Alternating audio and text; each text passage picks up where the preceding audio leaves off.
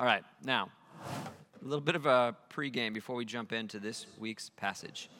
When we started this study in 1 Peter, I warned you about 500 times that the book's about one thing, right? One prevailing imperative to Christians. What is it? What is the message of 1 Peter?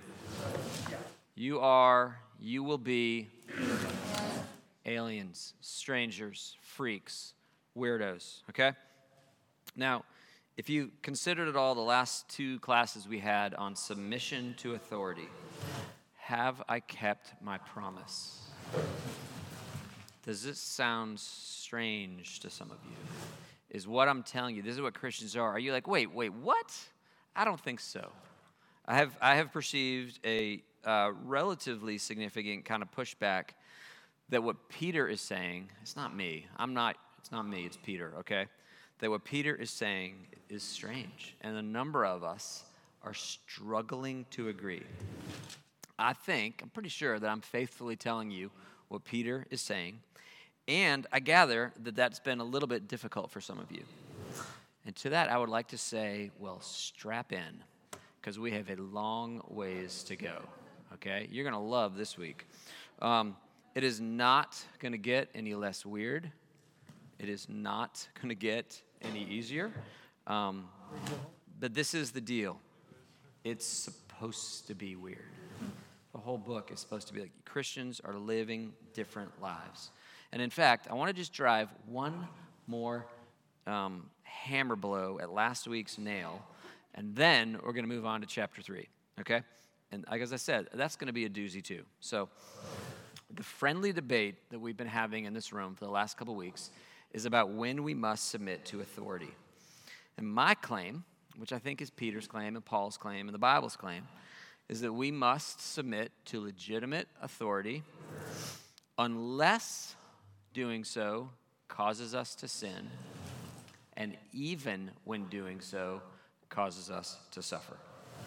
This does not mean, by the way, that we have no rights. Paul, who is another proponent of this idea, you can find times, at least two times that, I'm, that immediately come to mind, and probably others, where he appeals to his citizenship in Rome. he says, You can't do that. You're not allowed to beat me without a trial because I'm a citizen of Rome. There's times where he will appeal to his legal rights, and we can do so as well, right? It's not, we're not disallowed to affirm our rights, although we might sometimes voluntarily choose to lay down our rights. We see Paul do that all the time as well. You are allowed to call the cops if your spouse is abusive, right? No problem. It's not a violation of this. You're allowed to do that. You can also quit your job if you think your boss is just ridiculous. You can quit, get a new job. You're allowed to sue the water company if they're like, you know, piping in pollution. No, like, our obligation to submit to authority doesn't mean that we don't have the opportunity to also push back when they are doing wrong things. We can do that. But at issue last week and maybe the week before was whether there's another exception. Right? Is there some other clause here, namely that I don't need to obey the law when somebody else is suffering? Do we obey the government when they're harming somebody else? And it's my position that that's not an additional exception, that's already built in, right? Our obligation not to sin could be violated. If I, if I, if I am obliged to intervene on someone's behalf who is being wronged, who is being harmed, I can do that, or I, it's, I might be able to do that, depending on the exact the circumstances, without without violating any biblical admonitions, right? We do have, I think, an obligation to rescue hurting people. And I think that that's, it's under that um, rubric that we would see and we would authenticate and legitimize the good work that the Ten Boom family did. If you've read The Hiding Place by Corrie Ten Boom, or plenty of other stories we can do, we can see that. Peter could preach the gospel despite the state saying he couldn't because he had a greater obligation to do so. And Paul could free a slave girl despite the fact that all kinds of people didn't like that decision because he had a, he had a higher obligation. And the same is true for you, the same is true for me. And I'm glad that we had a chance to kind of make that a little bit more explicit. I, I, think of that as being implicit in the other stuff, but it was worthwhile to have a conversation to bring those things out and see that we really, we do have a moral obligation to love people. So we should do that. However, okay, and this is where I'm going to step on your toes. So be soft. Let's be friends, okay? Lean in. Receive this. I would like you to think of the last hundred times that you found yourself chafing under authority. Okay. The last hundred times that somebody wanted you to do something that you're like, I don't want to do that. I shouldn't have to do that. okay, it could be your boss. Maybe it's your pastor. Maybe it's your governor. Maybe it's your husband. Yes, husband. We'll get to that in a minute. Bear with me, okay? Think of the last hundred times that you had the opportunity to submit to someone and you didn't want to. Okay? How many of those concerned starting an underground railroad? How many of those concerned hiding refugees under your floorboards? How many of those concerned doing evangelism in North Korea? And how many were about you being inconvenienced or limited or otherwise annoyed by some Yahoo who was in charge and thought he knew better than you what you ought to do? My guess is that if you're like me, there have probably been a minuscule number of times that your obligation to do good to someone was being checked by someone in authority. In fact, it may literally have never happened in your entire life. Possibly. But it has probably been a daily occurrence that some authority has constrained you in ways that you would rather they not. And so, I would just suggest to you that it is probably a good idea if you don't let an event that may happen once or twice or never in your whole life justify your ignoring a biblical admonition that will be relevant to you literally every day of your life. Now, if you get the opportunity to build an underground railroad, by all means, be my guest, right? Please do. But in the meantime, submit to the authorities that God has put in your life. All right. Can we still be friends? All right. 1 Peter 3. Are you ready? Some will not like this any better. 1 Peter chapter 3 verse 1. Here we go. Wives, in the same way be submissive to your husbands so that if any of them do not believe the word, they may be won over without words by the behavior of their wives when they see the purity and reverence of your lives. Your beauty should not come from outward adornment, such as braided hair and the wearing of gold jewelry and fine clothes. Instead, it should be that of your inner self, the unfading beauty of a gentle and quiet spirit which is of great worth in God's sight. For this is the way the holy women of the past who put their hope in God used to make themselves beautiful. They were submissive to their own husbands, like Sarah, who obeyed Abraham and called him her master. You are her daughters if you do what is right and do not give way to fear. And then verse 7 Husbands, in the same way, be considerate as you live with your wives, and treat them with respect as the weaker partner and heirs with you of the gracious gift of life, so that nothing will hinder your prayers. Okay, you ready? so I'm just curious who thinks uh, which is harder to take, last week or this week? Who would say last week? And who would say this week? None, some might, okay? I think if we're talking about being strangers, this, pa- this is a good passage for strangers. There's a lot about this that's going to sound kind of weird to some. Now, maybe not to others, but to many people, certainly in the broader community outside of the church, this is going to sound all kinds of weird. And there's some interesting things, not just the first line.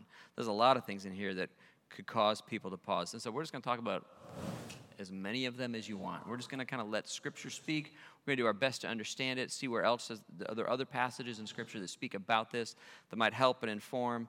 And let's try to understand how broad, how specific, what does it mean, what does it look like, and we'll just start at verse 1. So, you ready? Let's go. 1 Peter 3, verse 1 Wives, in the same way, be submissive to your husbands, so that if any of them do not believe the word, they may be won over without words by the behavior of their wives. What does that mean, you guys? What is Peter trying to say here? And I'd love you to tell me instead of me to tell you. What does this mean? Walk the walk, don't talk the talk. You know, walk the walk, you know, live the life with your husband, uh, evangelize with your actions. Okay, great. So excellent. So what, what Stuart is pointing out here, I think, is that who is Peter's addressing wives, but is he addressing a particular kind of wife? In like what's the bullseye focus of this comment? Christian. Christian wife, but there's one more kind of condition here. With an unbelieving husband. Okay, this is the specific circumstance. Now, it's there's there's oftentimes there'll be a statement here that's got a bullseye, but then like broader realms of application. But our bullseye focus here is believing women with unbelieving husbands. Nick, did you want to add to that? Well, I just thought it was interesting that he, he brings it out as an assumption that most of these women's husbands aren't believers. Um, well, he's addressing it, it that it kind of leads you to that. It seems like it's a it, this is not an uncommon case, right? So in the way, and I don't know that I'm not sure that I'd be able to agree that it's necessarily a majority, but that it's certainly a, a, a distinct possibility, right? So in the same way, wives, be submissive to your husbands, so that if any of them do not believe, they may be won over without words by the behavior of their wives. So it's really not a uniform case. And he's not even saying that, I mean, it could be if any, not when any. But, but it seems like he's addressing this because there's a commonality. You've got believing wives married to unbelieving men. And so perhaps an unbeliever married a believer, which is generally speaking a really bad idea. But at this point in the history of the church, there's another circumstance that's far more likely, which is what? The recent Yes. So an unbeliever married a believer, and then she came to Christ and he didn't. And what do I do here? This is, a, this is the particular circumstance that he's addressing. So, so excellent. And so in that, again, this is not the only case, that, but it's a particular case. In that case, what is his, what's his counsel? What's his advice? That's not even advice. What's his direction to these women? Yeah, Suzanne? just to behave in a godly and Christ-like manner toward their husband and, and be submissive to his leadership. That's right. Even if she doesn't completely agree. Yes. So, so you're you're an unbel- you're a believing wife. You're married to an unbelieving man, and what do you need to do? He's like, just be super sweet, right? Be godly. Be respectful. Be submissive. Be that that your beauty should come. This is weird thing. If in case Let's just set the submission thing aside for the moment because that's often a, a flashpoint for folks. What's the other strange thing he says to these women? And if any of you have your hair braided right now and you want to untangle it really quick, like you can, we don't want to call you out too much, right? He says, um, Your beauty should not come from outward adornment. Take off your earrings also, um, such as braided hair and the wearing of gold jewelry and fine clothes, right? Does this sound strange to us? This is weird. Okay, so what, is what does that clause add to it? So, number one, submit to your husbands. Number two, no hair, no braided hair, no gold jewelry, and what's the other thing? Fine clothes. He didn't say that though. He says, "Don't let your beauty come." Okay, excellent. Very, very good. Thank you. Okay, so what's what's the distinction that you're making from my misquote? So the distinction is your beauty should come from your true inner self, character, and uh, your, the way you treat your husband, not from what you put on the outside. Okay, great. So could you? So you're saying you could have both. Are you okay? So you're suggesting that maybe you could be beautiful inside and be beautiful outside, but does it not seem like there's something here about the hair and the gold that he's drawing attention to? And in fact, you guys know where else, this exact framing shows up someplace else in the New Testament. We're going to make it worse before we make it better, okay? Do you know where else this shows up? Ba, ba, ba, Go. Go to 1 Timothy. Oh, what happened to my. What is happening? Okay, go to 1 Tim. And I probably should have looked up where this is. Maybe chapter 3, but maybe I'm thinking of 1 Peter. So if anybody finds it, get there first. Go for it. He's going to say, let's see, uh, 2 9. 1 Timothy 2 9. I also want women to dress modestly with decency and propriety, not with braided hair or gold or pearls or expensive clothes, but with good deeds appropriate for women who profess to worship God. So that seems a little, even a little bit broader, Brad. Of he's like, he's like, this is Paul, not Peter, but they're saying this is remarkably similar. Okay, so what are we to do with that? And, and we're allowed to, we're always, I've said in this class a hundred times, we're always allowed to get things wrong on the way to getting it right, especially when we encounter things that are strange to our ears, to be like, okay, I want to be submitted to Scripture. I want to know what God says. I want to understand it rightly. What do I do with that? What, are the, what is this, this pairing? Wives, submit to your husbands, especially, it's not only, but it's in particular for believing women married to unbelieving men, and also the, your beauty source. What, what is he, what's he addressing here? Kat?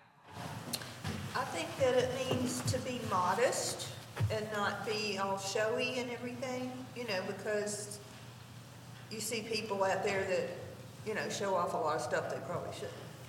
And stuff. not to look like that.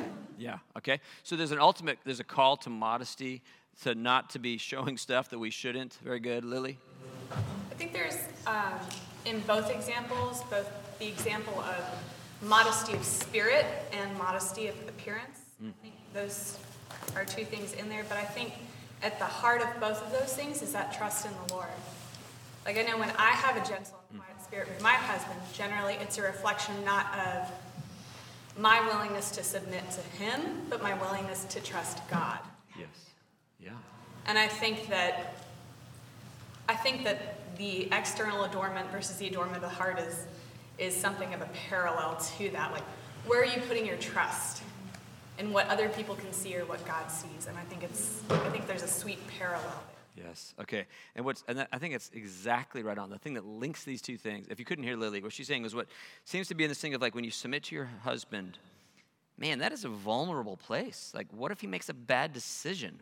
What if I'm injured by the thing? What if he makes what if he makes the wrong call? What do I do? I gotta can I trust the Lord to lead through this structure, just like we trust the Lord to lead through state structures, knowing that they're both gonna get stuff wrong. That's a trust issue. And then modesty is like, wow, can I, if I'm can I trust him?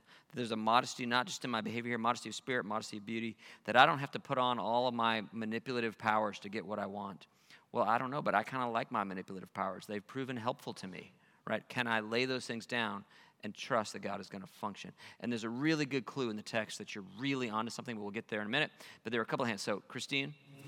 Um, and this kind of reminds me, I know that the scripture we're addressing is focused on women, but generally, for everybody, it reminds me of Romans 13, verse 14. It says, Put on the Lord Jesus Christ. Mm-hmm. And kind of the idea of putting Christ on as clothing. And this idea in the passage we're looking at, where women are adorning themselves, putting things on, there's a process to and a work involved in making beautiful the inner spirit. It's not something that happens, but there's a work involved. Yes, excellent. Okay, so we're, we're, make, we're, seeing this connection between these two ideas. We see it showing up in Romans 13 as well, that if we're going to submit to the authorities of Romans 13, that's what Romans 13 is all about, submitting to authority. And then there's this claim that we're going to put on Christ. All of this is suggesting, you guys, a radically different way that we are to live. That if we're aliens and we're strangers, we're not going to use the same tools that the world uses to get its way. You have been discipled all your days by a planet, by a world system that tells you this is how you get what you want. And right? And men and women, you've, you've all learned what's, what's most effective in your world, right? What are the things that will help you get your way? And we're going to get to the men in a, in a minute. We'll see what maybe some of the, the um, one of the particular failings that men can use in, in, in trying to accomplish their will. But for men and women, we both, Peter's saying this, we're Christians. We're going to do this differently than the world does. Okay, excellent. Bob? I think the first word in chapter 3 in the ESV, it says likewise. I think the NIV is in the same way. Yes. Is critical because that points us back to something likewise. And what has he just been talking about? It's kind of what Christine Lily has been talking about is the focus on Jesus that, and how he was the example. And even when we get to the men, likewise. Yes. And they really, the men actually, I think we has a tendency to say, oh, the women, they got it bad. I think the men have it really tough because they're supposed to treat their wives like Christ treated A- absolutely. So when we when so the, the this is Peter's ver- what we're looking at. First Peter three is paralleled in Ephesians five and Colossians three, I think. But Ephesians five is where we tend to go. And so the the great teaching on marriage in the New Testament that is by Paul in Ephesians five, and his whole paradigm there is that marriage is a picture of Christ's relationship to the church. Husbands are cast into the role of Jesus. Wives are cast into the role of the church. And the wives are therefore meant to mirror the church's honor and respect and partnership with, submission to Christ. And husbands, which everybody like kind of loses their mind over. And then you read the husband script. It says, oh, yeah, you're the crucified one. You are the one who is supposed to daily consider your wife's needs as more important than your own. You bear the responsibility of leadership, but you bear it um, with, a, with a nail in your hand. That the way that you lead must be the way that Christ loves the church.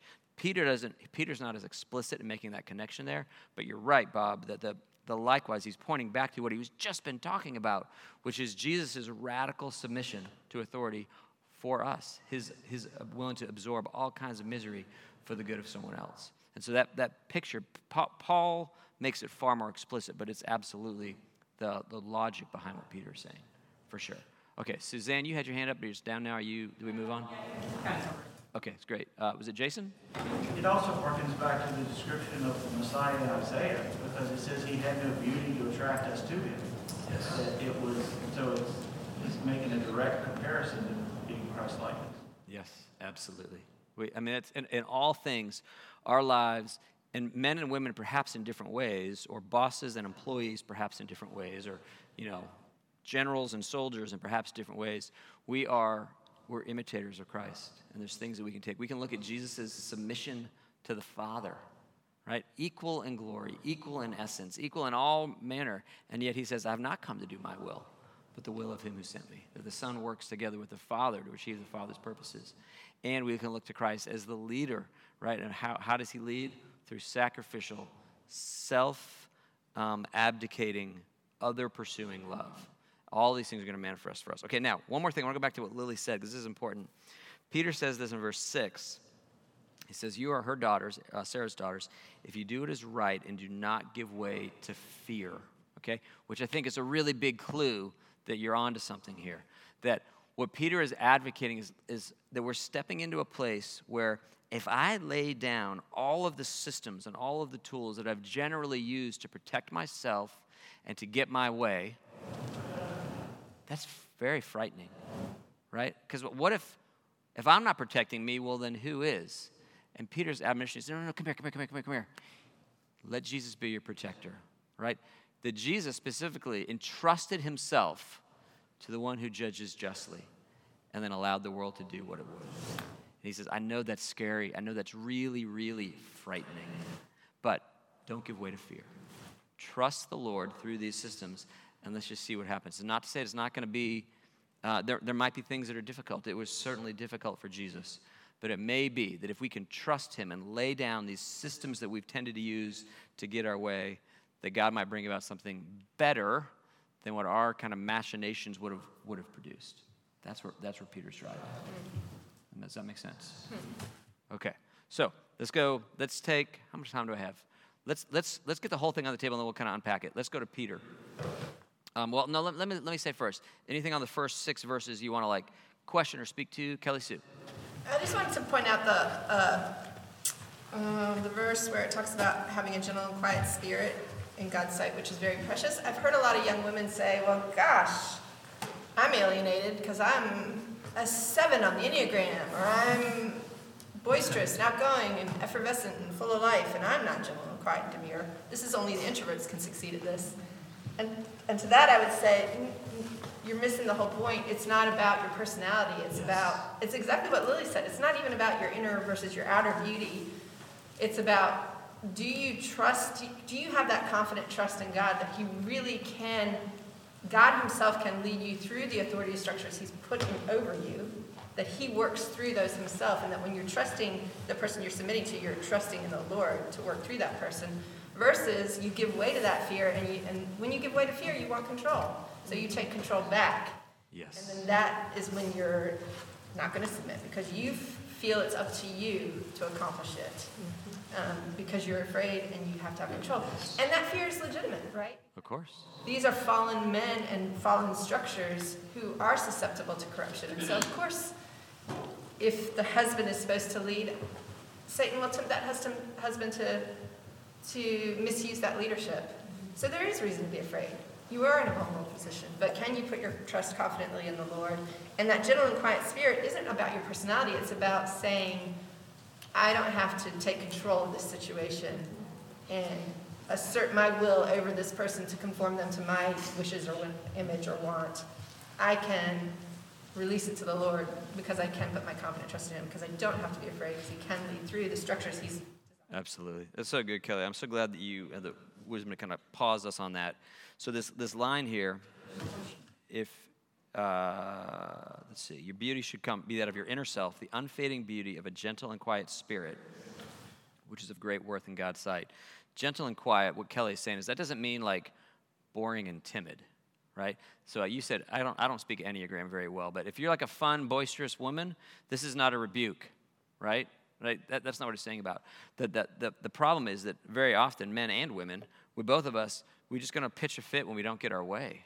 If I don't get my way, you could, you could be, whether you're aggressive or passive aggressive, there's all kinds of ways that we can, when we don't get away. And what Peter is advocating for is a humility to accept someone else's leadership right?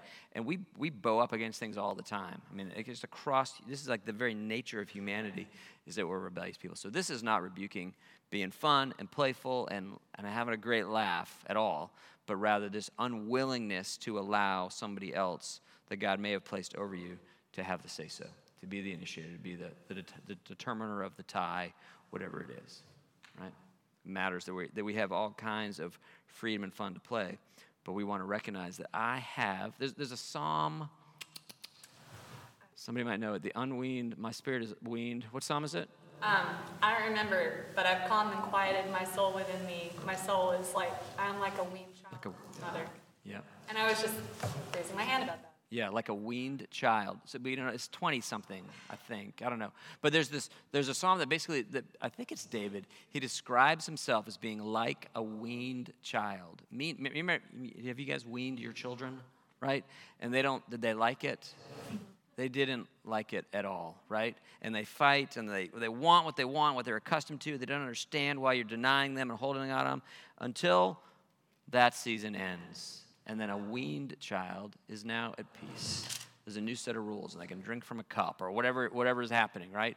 And, you, and life has moved on. And there's a time in our lives, there's a lot of times in our lives where we are like an unweaned child. We're going to fight, we're going to kick against the goads until we're able to say, okay, I'm at peace. And David is saying, as an adult man, I had to get to the point of being at peace with whatever God has decided, right? I am not like a weaned child. Are you?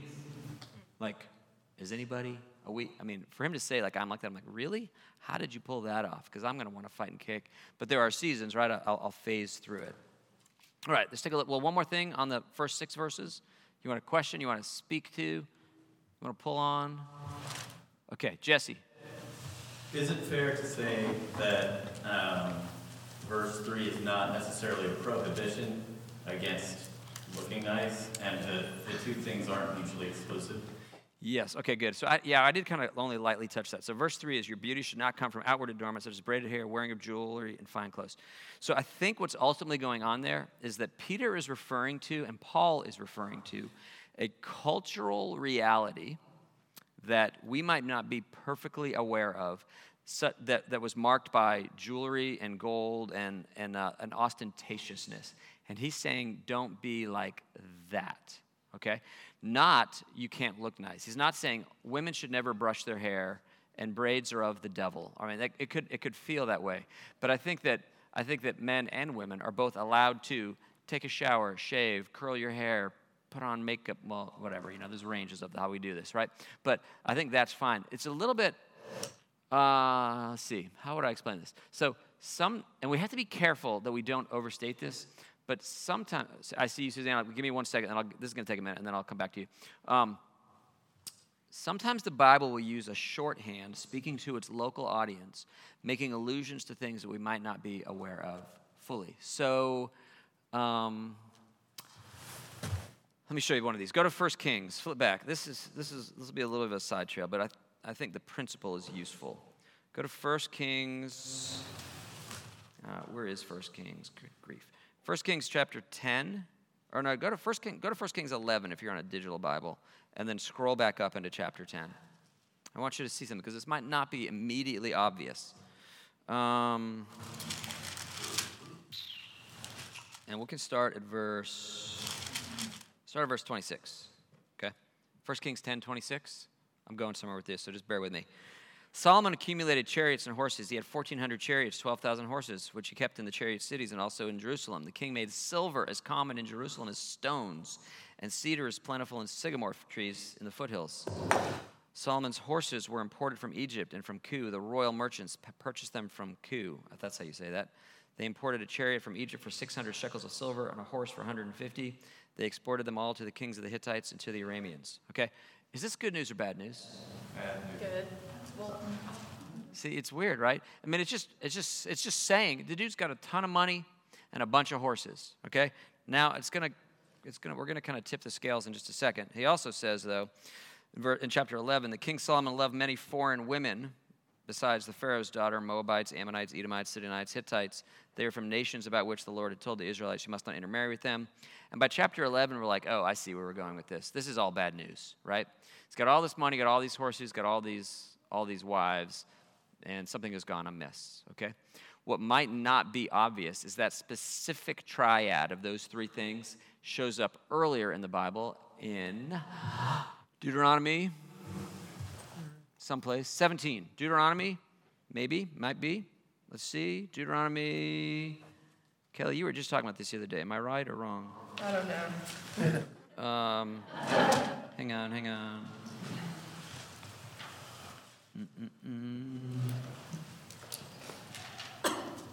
Sugar. Here it is, right? Deuteronomy 17, verse 16. Check this out.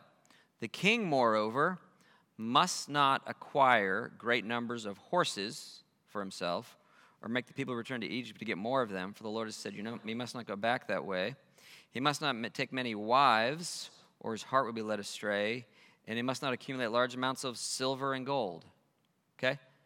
You hear the, tr- I mean, it's boom, boom, boom. Now, if you didn't know about Deuteronomy 17, you might not read 1 Kings 10 and 11 as it's meant to be read because you're missing out on this broader, there's a, there's a context, there's a meaning thing. I suspect that what's going on here with this gold and braided hair kind of thing has a similar like anchor point of which we may not be perfectly aware. It's not hard. I mean, you wouldn't need to have Deuteronomy 17 to recognize that like im- that if you're super rich, your life's probably going to spin out of control. We've seen this, right? Like this is not an uncommon thing. And if you've got multiple wives, that's a bigger clue that things are probably going to go crazy. The horses might not really trouble you, but probably the horses are a sign of wealth and his relationship to Egypt. Specifically, don't go back to Egypt because now you're building these alliances are all bad. Okay? In a similar way, I think we could recognize, and I don't know, I, I, there are probably some women in, in culture that you're going to read about in like, like, what's a magazine? People? I don't know. In some magazine that that you can be like, yeah, you don't, if she walked in here dressed like that, there'd all be a sense of like, maybe that's not okay, right? Is this a phenomenon we know that there's such a thing as an ostentatiousness? And he's probably, it is probably the case that both Peter and Paul are referring to a particular over the top flavor of that that we should be wary of. But he's not saying that women aren't allowed to be beautiful. In fact, the Bible over and over and over again points to and affirms the beauty of women. It shows up all over the place, right? I mean, uh, there's all these different characters we could, that we could see the delight of that, and it's good. So I don't think it's a total prohibition on being beautiful. I think he's probably pointing to something that's a little bit beyond our, a little bit over our horizon of an ostentatiousness that we want to avoid. Okay? But, oh my gosh, we got to move on to the dudes. But, but, be very, very careful in your application of that principle because we can, we can do this with all sorts of things. If we take every time the Bible says not to do that, we say, ah, that's culturally conditioned, disregard. Then that's super dangerous waters. Every time the Bible says, you know, that we should be generous, well, they were living in a different moment. I don't have to be generous. When the Bible says, hey, sex is for people that are married, you say, well, I mean, that was thousands of years ago. That doesn't apply anymore. And we can easily wrap things up in this little cultural conditioning bucket so that we can disregard it. And I would say you don't want to do that. So you want to be very, very careful about disregarding things because it doesn't happen to fit into your pre existing structure. Okay? All right, clock is ticking. Let's go to the dudes. Verse 7, I think it is. Let's see. 1 Peter 3 7.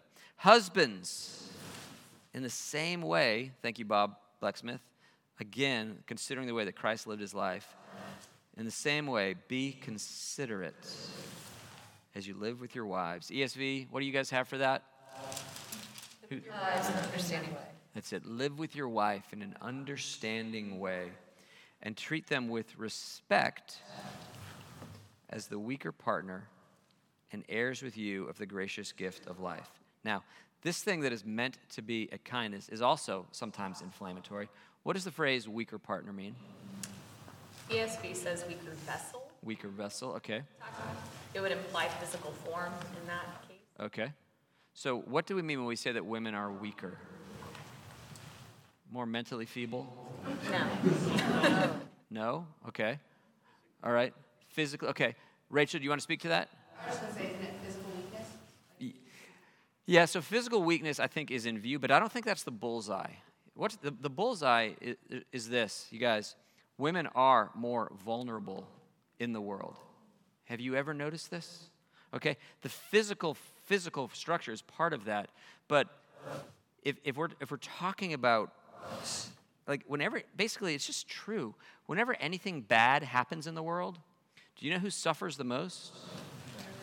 Women and children. This is not controversial, right? Throughout the world, throughout the history of the world. Now, a, more men die in wars, and so with apologies to like, you know, Antietam, okay, generally speaking, women are more vulnerable. He's not, this is not an insult at all. There's nothing that he's saying here to say, like, women are less capable, women are more mentally, you know, incompetent. Women, none of those things that are sometimes charged here. All he's saying is, Peter, listen, or Peter's saying to the dudes, listen, your wives are in a place of vulnerability for all of human history. If the men do not, number one, respect women, Number two, treat them as heirs, co heirs, partners, fellows in this thing. If you don't live with her in an understanding way, recognizing that she has certain vulnerabilities. You know, you can get somebody pregnant and walk away, and it's no problem for the guy. And it's a massive issue for the woman left behind. Whenever poverty is, sing, have you guys ever heard the phrase single fatherhood? I mean, it's a thing but single motherhood outnumbers single fatherhood by, I mean, what's the factor? 100, 1,000, 10,000? I don't even know, right? The difficulties of life are more, are inordinately borne by women. And Peter's like, you guys, they live in a vulnerability, and your job is to protect. Your job is to not take advantage of the fact of your greater physical power, the fact of your probably in almost every culture through history, your greater societal um, influence.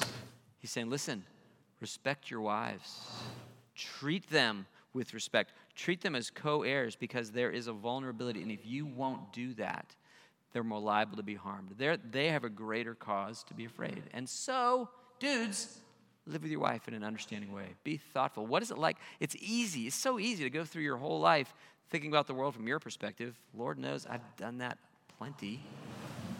He says, Can you pause, stop? What's it like for her? Think about this through her eyes. Can you slow down? Even this whole conversation. If she is, Pe- Peter recognizes this is going to be scary. He says, Listen, be like Sarah, right? Who lived in this place of trust. And by the way, her husband did some really bonehead things. Have you noticed this? Abraham, like some of the stuff that Abraham does, I'm like, how? How could that have possibly worked out? It's just a disaster. So he says, understand her, listen, be thoughtful, respect her. She's your partner, she's your co. Okay, John. One of the boneheaded things Abraham did, his wife put him up to. One of the boneheaded things that Abraham did, his wife put him out to. Okay, so we're all capable of doing some really dumb things. Uh, uh, Yes. Yes. The Hagar thing was a crazy thing. I'm thinking more of when he told the Pharaoh or the king that this is not my wife. Sure, she can move in with you. I'm like, that's just so out of the out of the realm for me. I don't know what to think about that. DFP?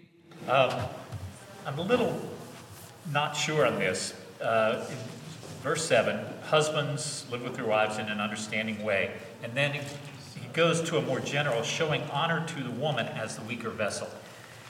Is that second part a more general statement, or is that specifically a reference to his wife? Yes, good. It is um, interesting. So the the Hebrew, I mean the Greek word here, your wives, um, is not the word wife. It's your woman. Okay, but yes, but the your is it is specifically it's his particular wife. So now it's certainly the case that, as I said, like there's lot, lots of things in Scripture have this bullseye, right? This is exactly we're talking about how I how Tim treats Kelly is the bullseye, but there are kind of like circles coming out from that. That the way that I treat Kelly has there are there there are particular uniquenesses that that obviously I'm not going to share with people who aren't Kelly, but there are also perspectives on womanhood that that emanate beyond that, right? But it, the Bible is actually really pretty clear that this this particular dynamic um, is unique in the marriage context, meaning.